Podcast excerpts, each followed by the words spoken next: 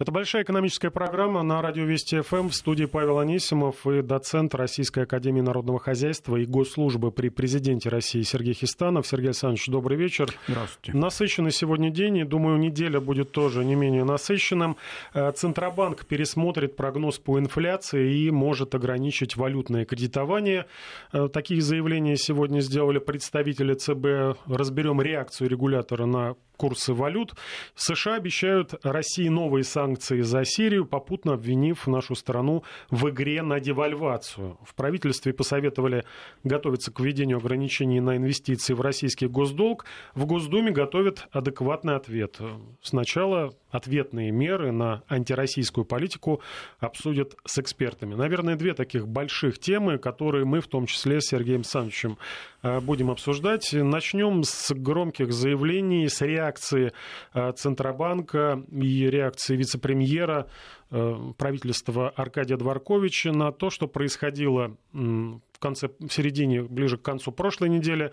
Э, то, что частично происходит сегодня, э, доллар в плюсе на 0,3% к рублю, 62,22, это с расчетами на завтра, евро 77,03 плюс 0,7%, э, взял, к сожалению, евро вот эту отметку 77, но господин Дворкович сказал, что рост курса доллара до 62-64 рублей не критичен и неудивителен, поскольку такие цифры заложены в прогноз Минэкономразвития, представленный в прошлом году.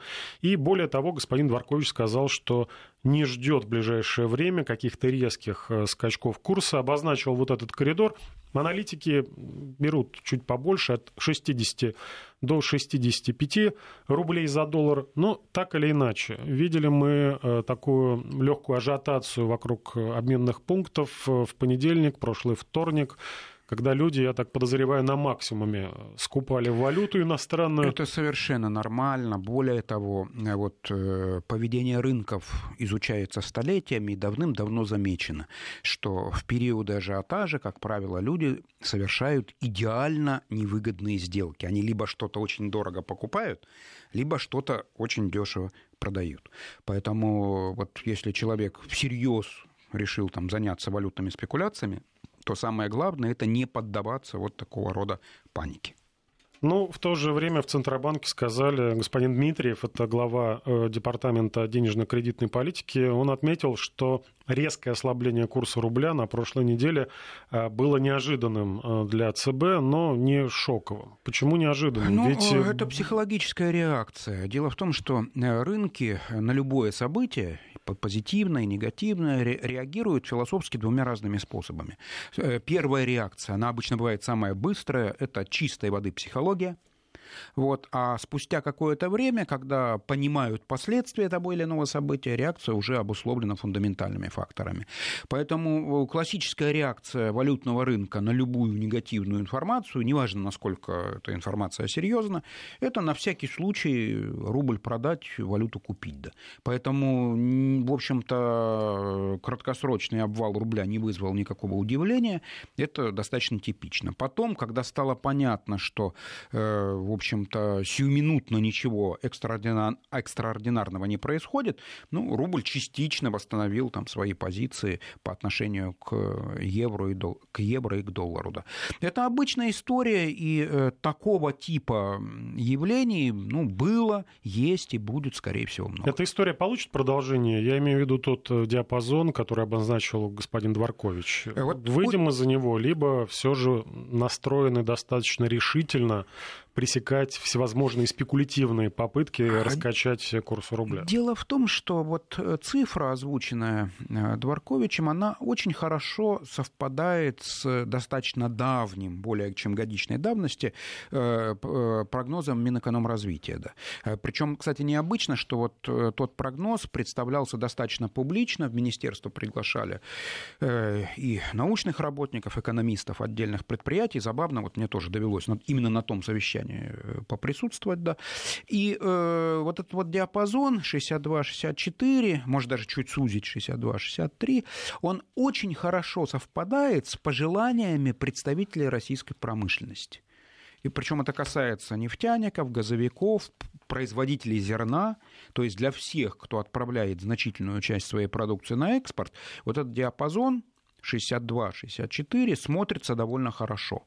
А поскольку все-таки экспортеры вносят очень весомый вклад в наполнение российского федерального бюджета, то, скорее всего, вот эти цифры выглядят достаточно приемлемыми. То есть какие-то краткосрочные колебания возможны, но, скорее всего, вот как тоже любимая присказка всех экономистов, при прочих равных условиях, да, при прочих равных условиях, да, где-то в этом диапазоне, скорее всего, рубль и будет находиться в обозримом будущем. Напомню, цифры Минэкономразвития – это пока действующий прогноз, но сегодня уже идет уточнен, идут, идут уточненные цифры. Вот по действующему прогнозу курс доллара к рублю в среднем в этом году составит 64 рубля 70 копеек. В следующем году курс поднимется до 66 рублей 90 копеек. На ваш взгляд, совпадут прошлогодние прогнозы с тем, что мы увидим в дальнейшем? Ну, э, вот если речь идет о этом годе, то может быть, хотя мне кажется, что цифра будет несколько меньше, просто в силу того, что уже значительный период позади, да, курс был намного более крепкий, чем в прогнозе, поэтому все может быть, все может быть, но, скорее всего, вот где-то в районе 62-63 этот курс и будет. Но, опять-таки, при условии, э, что не будет сильных подвижек на рынке нефти, поскольку изменение стоимости нефти заметно влияет на денежные потоки, и это вынуждает пересматривать прогнозы.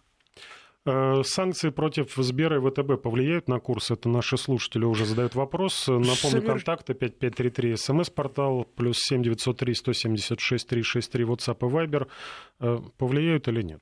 Э, скорее всего, нет. Дело в том, что эти компании, безусловно, достаточно крупные в масштабах российской экономики, но они имеют достаточно небольшие внешние денежные потоки. То есть их операции с иностранцами в иностранных иностранной валюте достаточно ограничены, поэтому даже если санкции будут введены, для, именно для валютного курса это ну, почти, нейтральная, почти нейтральная информация.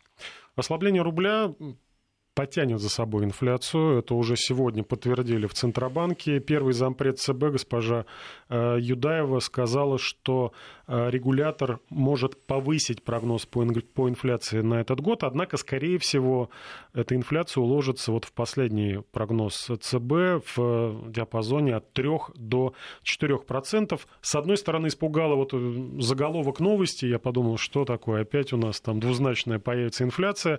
И 4% нормальный ориентир. Сейчас даже ниже этого ориентира, что вызывает беспокойство э, у Центробанка. Э, но все же выйдем мы за эти рамки. Э, дело в том, что официально около трети потреб корзины среднего россиянина – это импортные товары.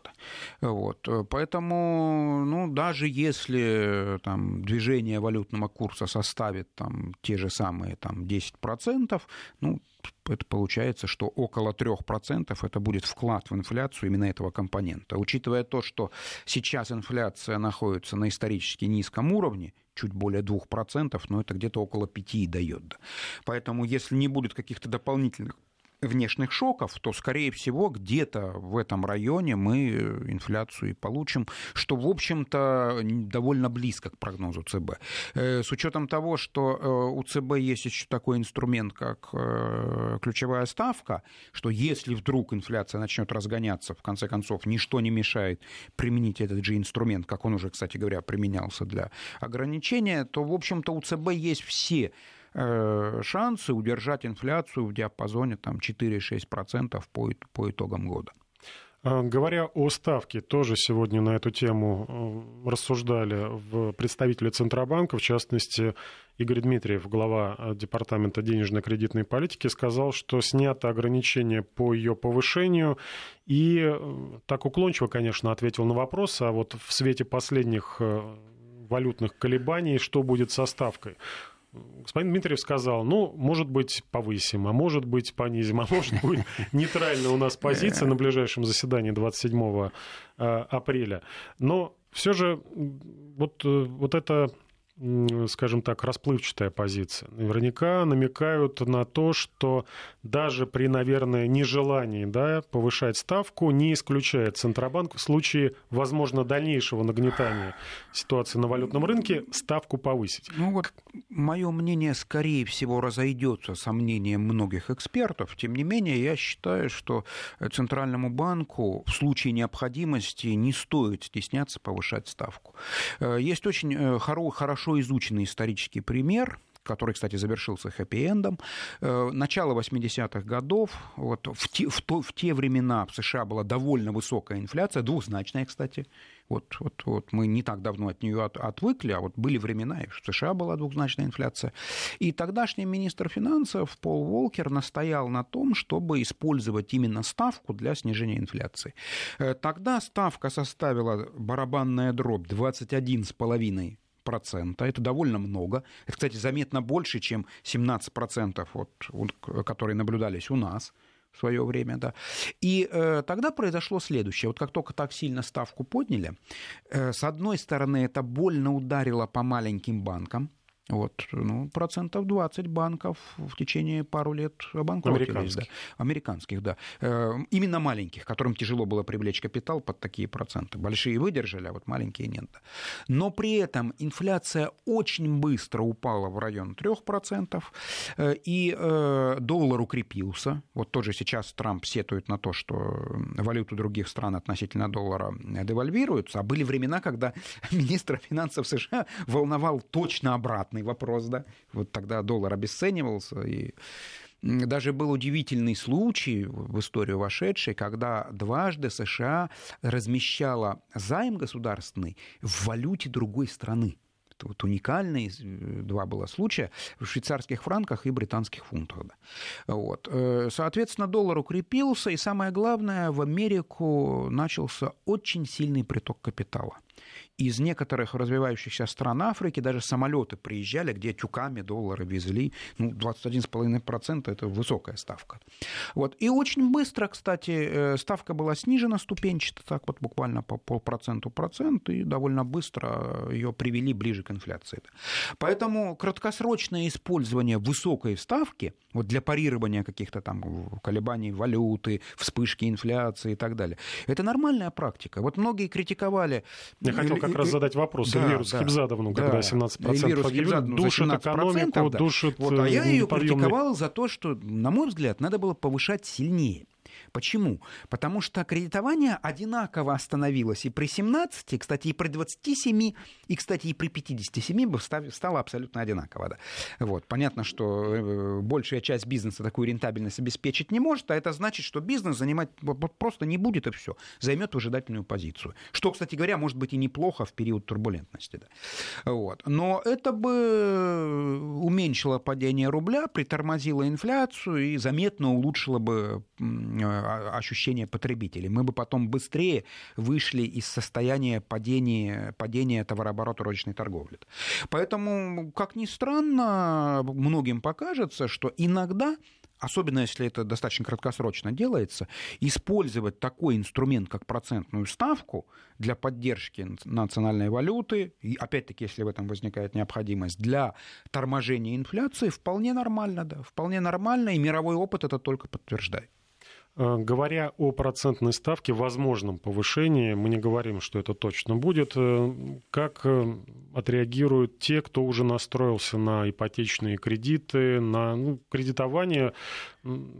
Я думаю, что это будет э, ощутимый рост, либо это сгладит, в том числе Дело усилиями в том, правительства. Что сейчас наблюдается довольно интересная ситуация, при которой, кстати говоря, не характерная, раньше у нас такого не было, э, когда э, процентные ставки в банках заметно ниже, чем ключевая ставка. Вот долгие, там, даже можно сказать, десятилетия было наоборот. Самые дешевые деньги были в ЦБ а на рынке деньги стоили дороже. Сейчас ситуация перевернутая. Э, деньги на рынке можно привлечь дешевле, чем ЦБ. В этих условиях, какую бы ставку ЦБ не поставил, на решение банка а, о процентной ставке ипотечного кредита это практически не повлияет. Просто потому, что на рынке можно привлечь деньги дешевле, чем ЦБ.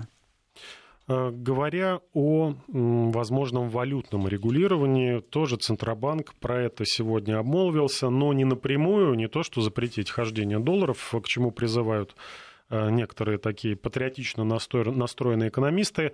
Эм, первый зампред ЦБ Ксения Юдаева сообщила, что регулятор изучает целесообразность введения дополнительных мер по ограничению внимания валютного кредитования чтобы экспортеры меньше брали деньги в наших же банках либо в зарубежных, брали в валюте, а, потому что, ну, по мнению госпожи Юдаевой, слишком велики валютные риски, и нужно от этого отходить. Это первый звоночек вот к, такой, к такому глобальному зажиму доллара, либо это конкретные проблемы, которые будут решать в том числе ограничениями валютного кредитования, может быть, не только бизнеса, но и частных лиц. Э, дело в том, что значительная доля э, заемщиков э, отказалась от валютного кредитования абсолютно добровольно, просто видя, что случилось с валютными заемщиками, в том числе с валютными ипотечниками, в 2008 году, в 2014 году в конце и так далее. Это очень наглядный жизненный урок, который ну, многих, многим просто сделает валютные кредиты неинтересными. Э, некоторым предприятиям, их очень немного, как правило, это предприятия, которые очень плотно работают с зарубежными партнерами. Иногда валютные кредиты, в принципе, брать можно. Если же ЦБ оценивает риски этих кредитов как повышенные, кстати говоря, вполне разумная оценка, э, то проще просто поднять норму резервирования по этим кредитам у банков. И тут же мгновенно, как только будет поднята норма резервирования, интерес банков к выдаче валютных кредитов радикально снизится. Быстро и эффективно. Механизмы есть, они неплохо отработаны, э, поэтому, ну да, есть такие риски, что вот всякое может случиться с валютой. Понятно, что предприятие, которое взяло большой валютный кредит, несет повышенные риски, поэтому можно согласиться с Ксенией Юдаевой в оценке этих рисков, и, э, ну, если эти меры будут реализованы грамотно, вот я, я думаю, что, скорее всего, просто поднимут норму резервирования по валютным кредитам, то это лучший способ ну, сагитировать банки, просто предоставлять какие-то другие виды кредитования, а не валютные. Знаю, Сергей Александрович, не любовь вашу к обсуждению темы э, полного какого-то либо частичного запрета э, на хождение валюты внутри страны, но знакомые даже, знакомые, очень хорошие знакомые обратились вот что делать? Что делать? Переводить э, доллары в евро, снимать в, ну, в наличные, я... класть под подушку. Вот и... как жизнь показывает, вот когда возникает какой-то ажиотаж, мудрые люди занимают выжидательную позицию хотя бы до тех пор, пока не осядет пыль да, после ажиотажа. Вот. Э, скорее всего, в обозримом будущем вот такого рода жестких ограничений мы не увидим. -то. Опять-таки, все может быть. В конце концов, некоторые решения принимаются не исходя из экономических соображений, а исходя из политических. Да, я не политик, а экономист, да, поэтому мне некоторые вещи сложно обсуждать. Но, э, в общем-то, вся история, и наша, в том числе новейшая, экономическая, подтверждает, что запреты такого типа обычно ведут к сильному экономическому спаду. Да. Вот, собственно ну, говоря... То есть держим, держим курс определенный, а зачем? либо ограничиваем... Как раз наоборот. Ну, нужно нужно курс отпустить. Ведь э, у нас попытки там, притормозить падение рубля в конце 2014 года нам стоили довольно большую долю валютных резервов. Как только в марте 2015 года мы отказались от поддержки рубля, вот, э, у нас тут же перестали падать резервы тут же перестали падать резервы, да, вот, да, у нас был там всплеск, взлет и падение доллара, да, но вместе с тем резервы с тех пор устойчиво растут. Поэтому один из факторов обеспечения устойчивости финансовой системы как раз заключается в плавающем курсе. Плавающий курс обеспечивает автоматическую настройку, причем автоматическую вот, вот вообще без каких-то внешних усилий нашего бюджета на внешние факторы, ну, на те же цены на нефть. Да? Если по отчаянию цена на нефть упала, рубль ослаб, но у нас траты бюджета почти исключительно в рублях, и в результате рублей в бюджет заходит почти столько же, как и было до, соответственно, падения нефти. Поэтому как раз плавающий курс рубля – это важный инструмент, и не стоит от него отказываться. А вы считаете, что у нас полностью свободно конвертируемая валюта национальная, полностью плавающий курс, зная периодически ну, продажу либо покупку валюты Центробанка? Э, вот э, если бы я мог научно ответить на этот вопрос, я бы тут же поторопился уведомить Нобелевский комитет. Потому что в жизни почти не все, никогда не бывает ни полностью свободного курса, ни, опять-таки, за редким исключением, полностью контролируемого. Истина всегда посередине. Но начиная с марта 2015 года э, наш российский курс рубля ну, находится в почти-почти свободном плавании. Э, продолжим обсуждать, в том числе игры в девальвацию, которых э, обвинил нас господин Трамп, санкции, наш ответ на санкции. Через несколько минут в студии Павел Анисимов и экономист Сергей Хистанов. Не переключайтесь. Продолжаем эфир в студии Павел Анисимов и Сергей Хистанов. Говорим о... Закругляем валютную тематику.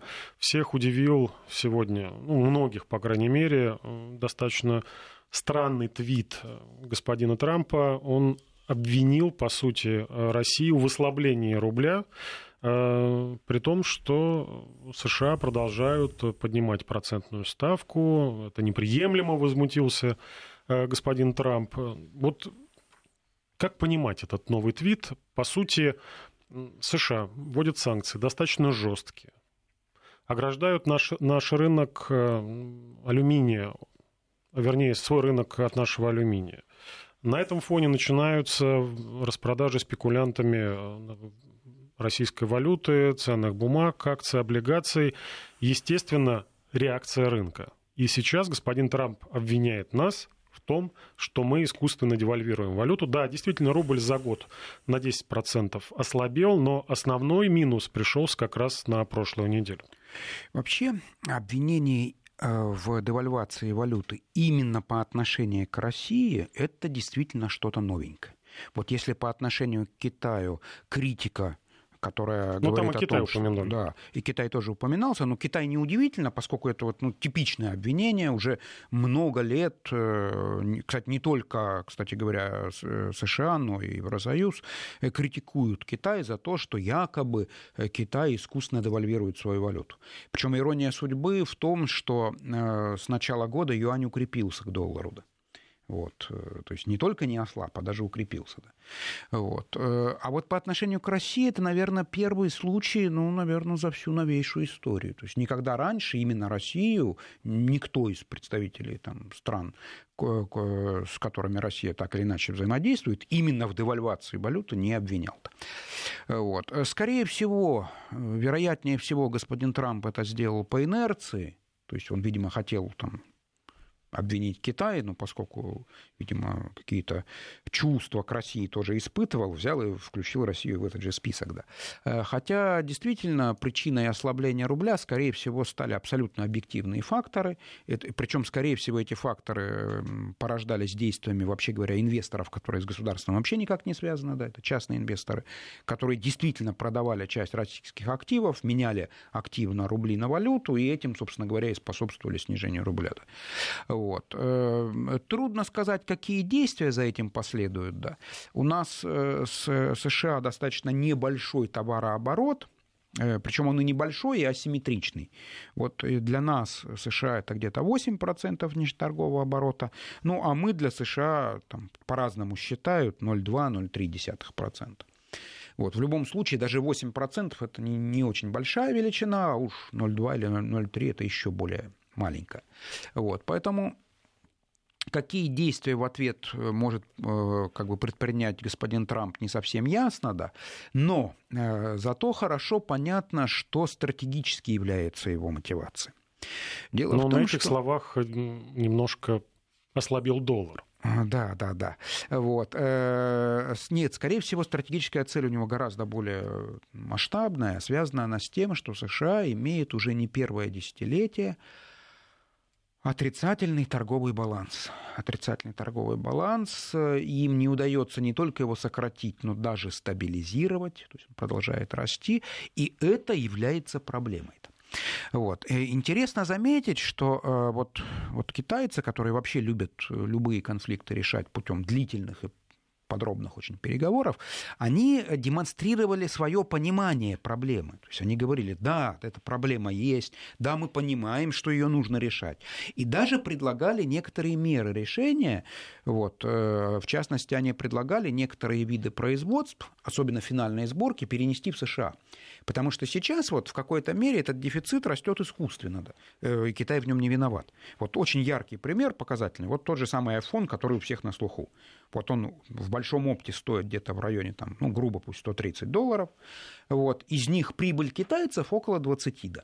Вот. А все остальное – это стоимость компонентов, которые они сами закупают. То есть это сложные изделия, там экраны, соответственно, ну, из потом Японии. этот гаджет э, или... да. переплывает в Штаты, и Штаты считают, что, что это, вот что-то нам поставил 130, Китай. Да, вы правильно поняли, да, что все 130 долларов это, это, соответственно, вот вклад Китая в то, что у США отрицательный торговый баланс.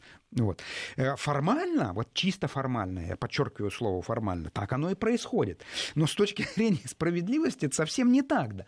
Потому что китайцы на нем зарабатывают по разным оценкам, опять-таки, точные цифры это коммерческая тайна, но вот по оценке экспертов грубо где-то в районе 20 долларов. Не так уж и много, кстати говоря. Вот. И китайцы, чтобы уйти уйти от этого, говорит, отлично, мы построим завод в США и будем туда ввозить там свои компоненты, эти 130 долларов пускай возникают в США. Там. А, а, а вот, вот наша прибыль, ну, грубо говоря, 20, вот это вот и пусть отражает, и это пусть приводит к снижению вашего торгового баланса. Э, и, э, ну, если бы не жесткая риторика Трампа, они бы, в общем-то, примерно так и сделали, они хотели так поступить.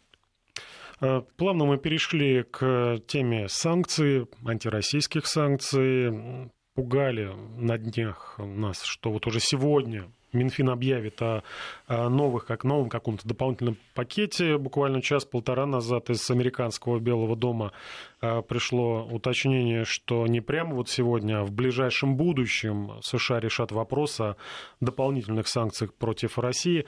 Не совсем понятно пока, о чем идет речь, не обозначено, ну, по крайней мере, пока не будет запрета на покупку российского госдолга. Облигации э, ОФЗ, так, по крайней мере, заявлял министр э, финансов США господин Нучин. Э, много сейчас предположений, вот, вот этот ответ на якобы химическую атаку в Сирии. Россия должна ответить, считают э, США. А какой он может быть, вот этот новый санкционный список? Попадут ли туда какие-то крупные российские компании, в том числе из э, которые торгуются на московской бирже, либо это будет локальная точечная история? Ну, а, давайте начнем, наверное, с середины вашего вопроса, с госдолга. Вот. Э, у России вообще очень небольшой госдолг, вот, причем даже, я бы сказал, по такому параметру, как в процентах от ВВП, аномально низкий. То есть много стран с похожей экономикой имеют намного более солидный госдолг. Из, из, из этого объема, вот если речь идет о долге, который номинирован в иностранных валютах, ну, где-то около трети принадлежит иностранцам. Это настолько небольшие объемы, что, в принципе, в принципе, я не знаю, будут ли так сделано, это сложный вопрос, но в принципе, если возникнет вдруг такая необходимость, то это, этот, э, эта часть госдолга может быть легко выкуплена у них. Вот просто легко. Вот называют разные цифры, ну вот такая неплохая оценка.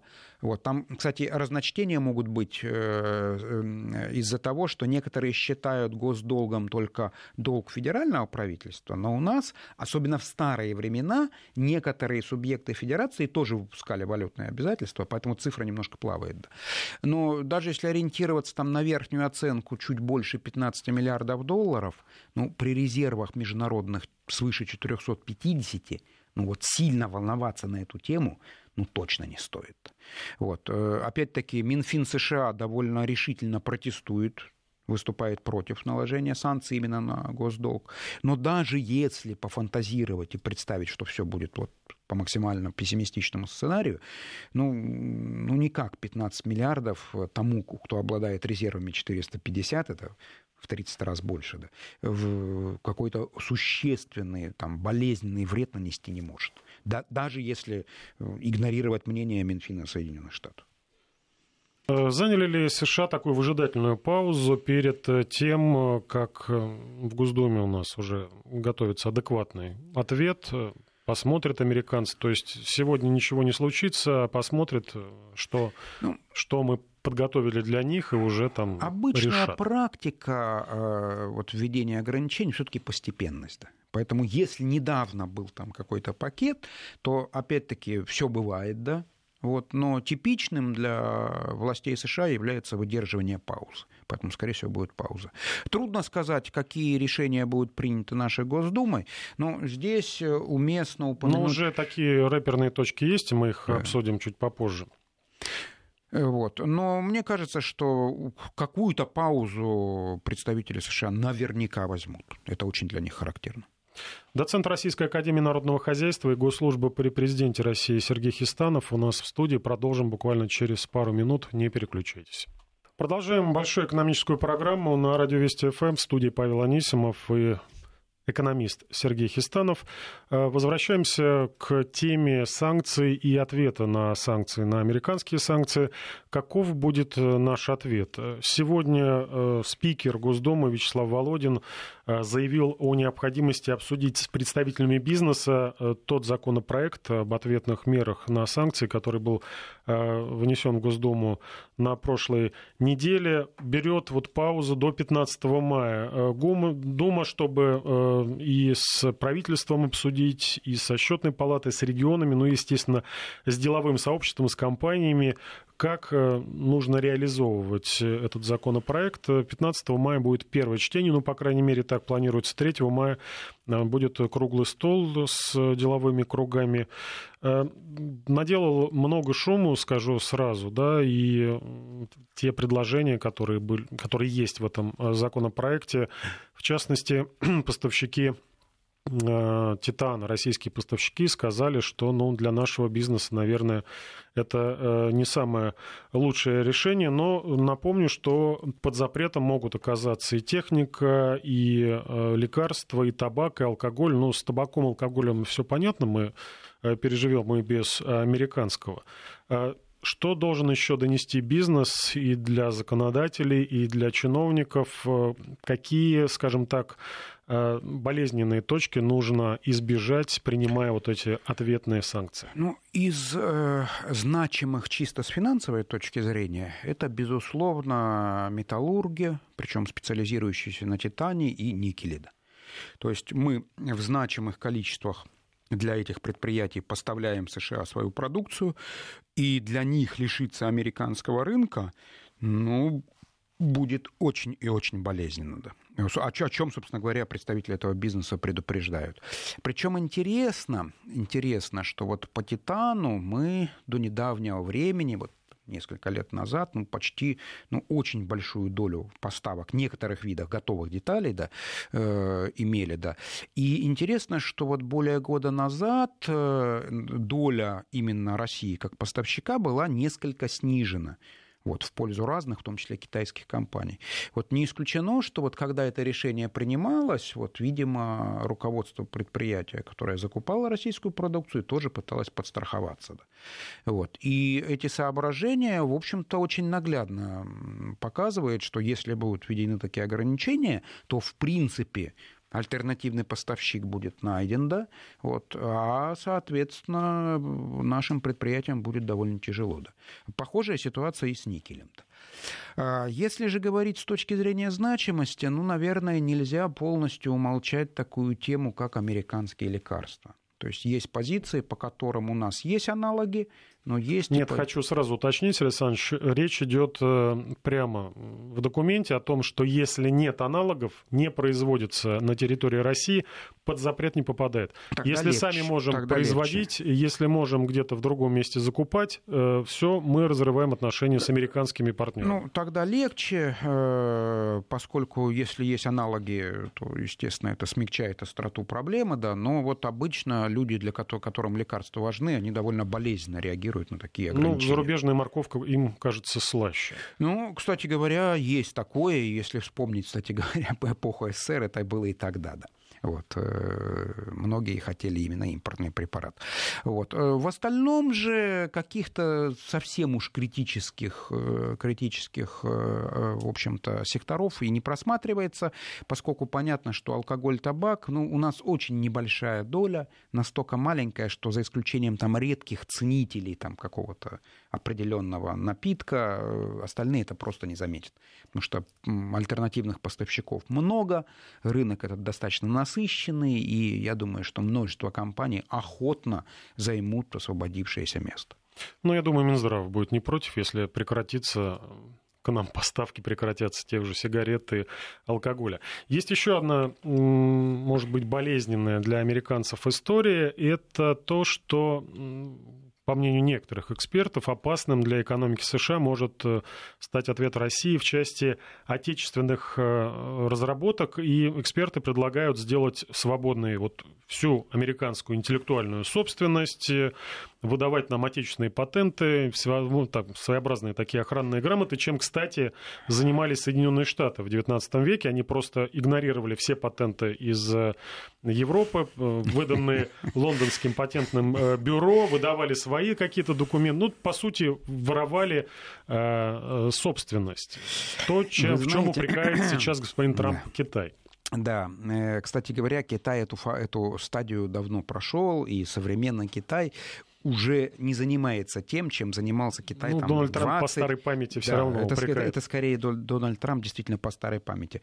Потому что э, забавно, но Китай довольно серьезно борется с подделками у себя, и э, они уже прошли ту стадию, когда вот критически нужно было использовать любой зарубежный опыт, в том числе игнорируя. Это опасная инициатива. Я очень надеюсь, что депутаты все-таки воздержатся после обсуждения от ее принятия, поскольку это открытие ящика Пандоры. Э, да, патентное право несовершенно. Оно, кстати, сильно отличается в разных странах. И, кстати говоря, США это, наверное, одна из немногих стран, где существуют патенты на э, программные решения. Вот, кстати говоря, именно поэтому многие IT-компании любят располагать там штаб-квартиру, регистрировать там, соответственно, свои права. Потому что не во всех странах, в принципе, существуют патенты на программное обеспечение. Вот. Э, да, э, вот это вот увлечение патентным правом приносит определенный вред, поскольку, ну, иногда просто тормозит развитие прогресса. Вот опять-таки исторический пример, очень красивый. Э, автомобиль был бы изобретен на два года раньше, если, просто просто потому, что э, двигатель был защищен патентом, и, соответственно, ждали два года, пока патент истечет. У него есть срок давности, и, э, соответственно, это вот яркий пример того, что патенты иногда помогают прогрессу, а иногда, наоборот, его сдерживают. Но э, сейчас сложилось определенное равновесие. То есть некоторые даже отечественные IT-компании некоторые свои патенты в Штатах там регистрируют, поскольку вот рынок уже привык к такой системе, то попытка ее нарушить чревата, ну, скажем так, труднопредсказуемыми последствиями. Э, в настоящее время э, ну, доходы, которые получают американские компании, вот с учетом, с учетом того, что э, это доходы именно американских компаний, а вовсе не американского бюджета, да, вот, не настолько велики, чтобы ради них идти на такие риски. Потому что это без преувеличения открытие ящика Пандора. Даже трудно себе э, пофантазировать, какой будет ответ. Да. И не исключено, что этот ответ может нанести нам больше вреда, чем пользы. Но американцы, с другой стороны, вот как пишут наши слушатели, плюют на международное право и ничуть не, э, скажем так, не пугаются открытия ящика. Вопрос э, от слушателей к вам, Сергей Александрович. Почему нельзя для некоторых американских компаний с устоявшимся бизнесом в России ввести запрет на вывод прибыли и лицензионных э, платежей из России? Э, опять-таки, э, технически можно принять такое решение, да, но последствия будут разрушительными, да. Э, от нас побежит весь зарубежный бизнес, в том числе из вполне дружественных к России стран, да, вот, и после этого мы много десятилетий не увидим никаких инвестиций, никаких технологий, никакого сотрудничества не будет, да. Поэтому вообще, прежде чем вот выдвигать инициативы такого масштаба, нужно очень хорошо анализировать последствия последствия. Да. Вот э, тут есть чему поучиться у того же самого Китая. Да. Э, надо отдать должное, что Китай очень осторожен в любых торговых переговорах и всегда демонстрирует желание договориться. То есть даже когда возникает конфликт, как вот был конфликт, допустим, с Трампом по поводу, по поводу дефицита то есть Америка испытывает сильный дефицит торговли с Китаем. Да. Причем сильный, это речь идет о сотнях миллиардах долларов, это большая цифра. Но даже в этом вот вопросе китайцы склонны все-таки договариваться.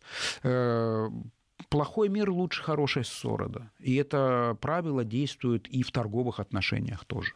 Ну, такую же точку зрения глава Центра стратегических разработок Алексей Кудрин разделяет вместе с вами. Он считает, что не стоит отвечать на западные санкции, что нужно, я ну, от себя добавлю, склонить голову. Ну, вот считает, что дело в отношении бизнеса головы. частного американского санкции нецелесообразны, потому что этот э, бизнес приносит технологии и инвестиции. Есть пример Китая. Вот в 1989 году, это просто давно было, и мало кто сейчас помнит, э, против Китая были введены довольно довольно жесткие санкции из-за событий на площади Таньяньмынь по мнению многих там западных стран, э, эти события ну, были связаны были с жестким очень подавлением там, демонстраций. Да. Вот. Э, и, соответственно, санкции были жесткие. Вот очень интересная реакция Китая. Реакции не было вообще. То есть Китай не вводил контрсанкции, вообще никак не комментировал, судя по всему, даже была установка в прессе слово санкции не употреблять. Эффект был очень интересный. Э, первые санкции начали снимать через 8 месяцев, а через 2 года санкций почти не осталось. Поэтому это как известная притча о солнце и ветре, которые спорили, кто раньше заставит путника снять плащ. Вот иногда э, стоит подумать и над таким асимметричным ответом на те санкции, с которыми мы столкнулись. Коротко, Сергей Александрович, все равно законодатели говорят о том, и чиновники, что касается ответных мер, они должны быть хорошо просчитаны, адекватны и не наносить ущерба э, нам самим. Какие это должны быть э, ответные санкции? А, вот не готов на вскидку ответить. Это предмет довольно длительных исследований и тщательных раздумий. Единственное, что можно пожелать, это пожелать, чтобы депутаты проявили государственную мудрость. Но они будут проявлять вместе с бизнесом, с исполнительной властью, поэтому придут, думаю, к какому-то единственно верному э, решению. На этом завершаем наш эфир. В студии был Павел Анисимов и Сергей Хистанов, экономист. Всего доброго. До свидания. До свидания.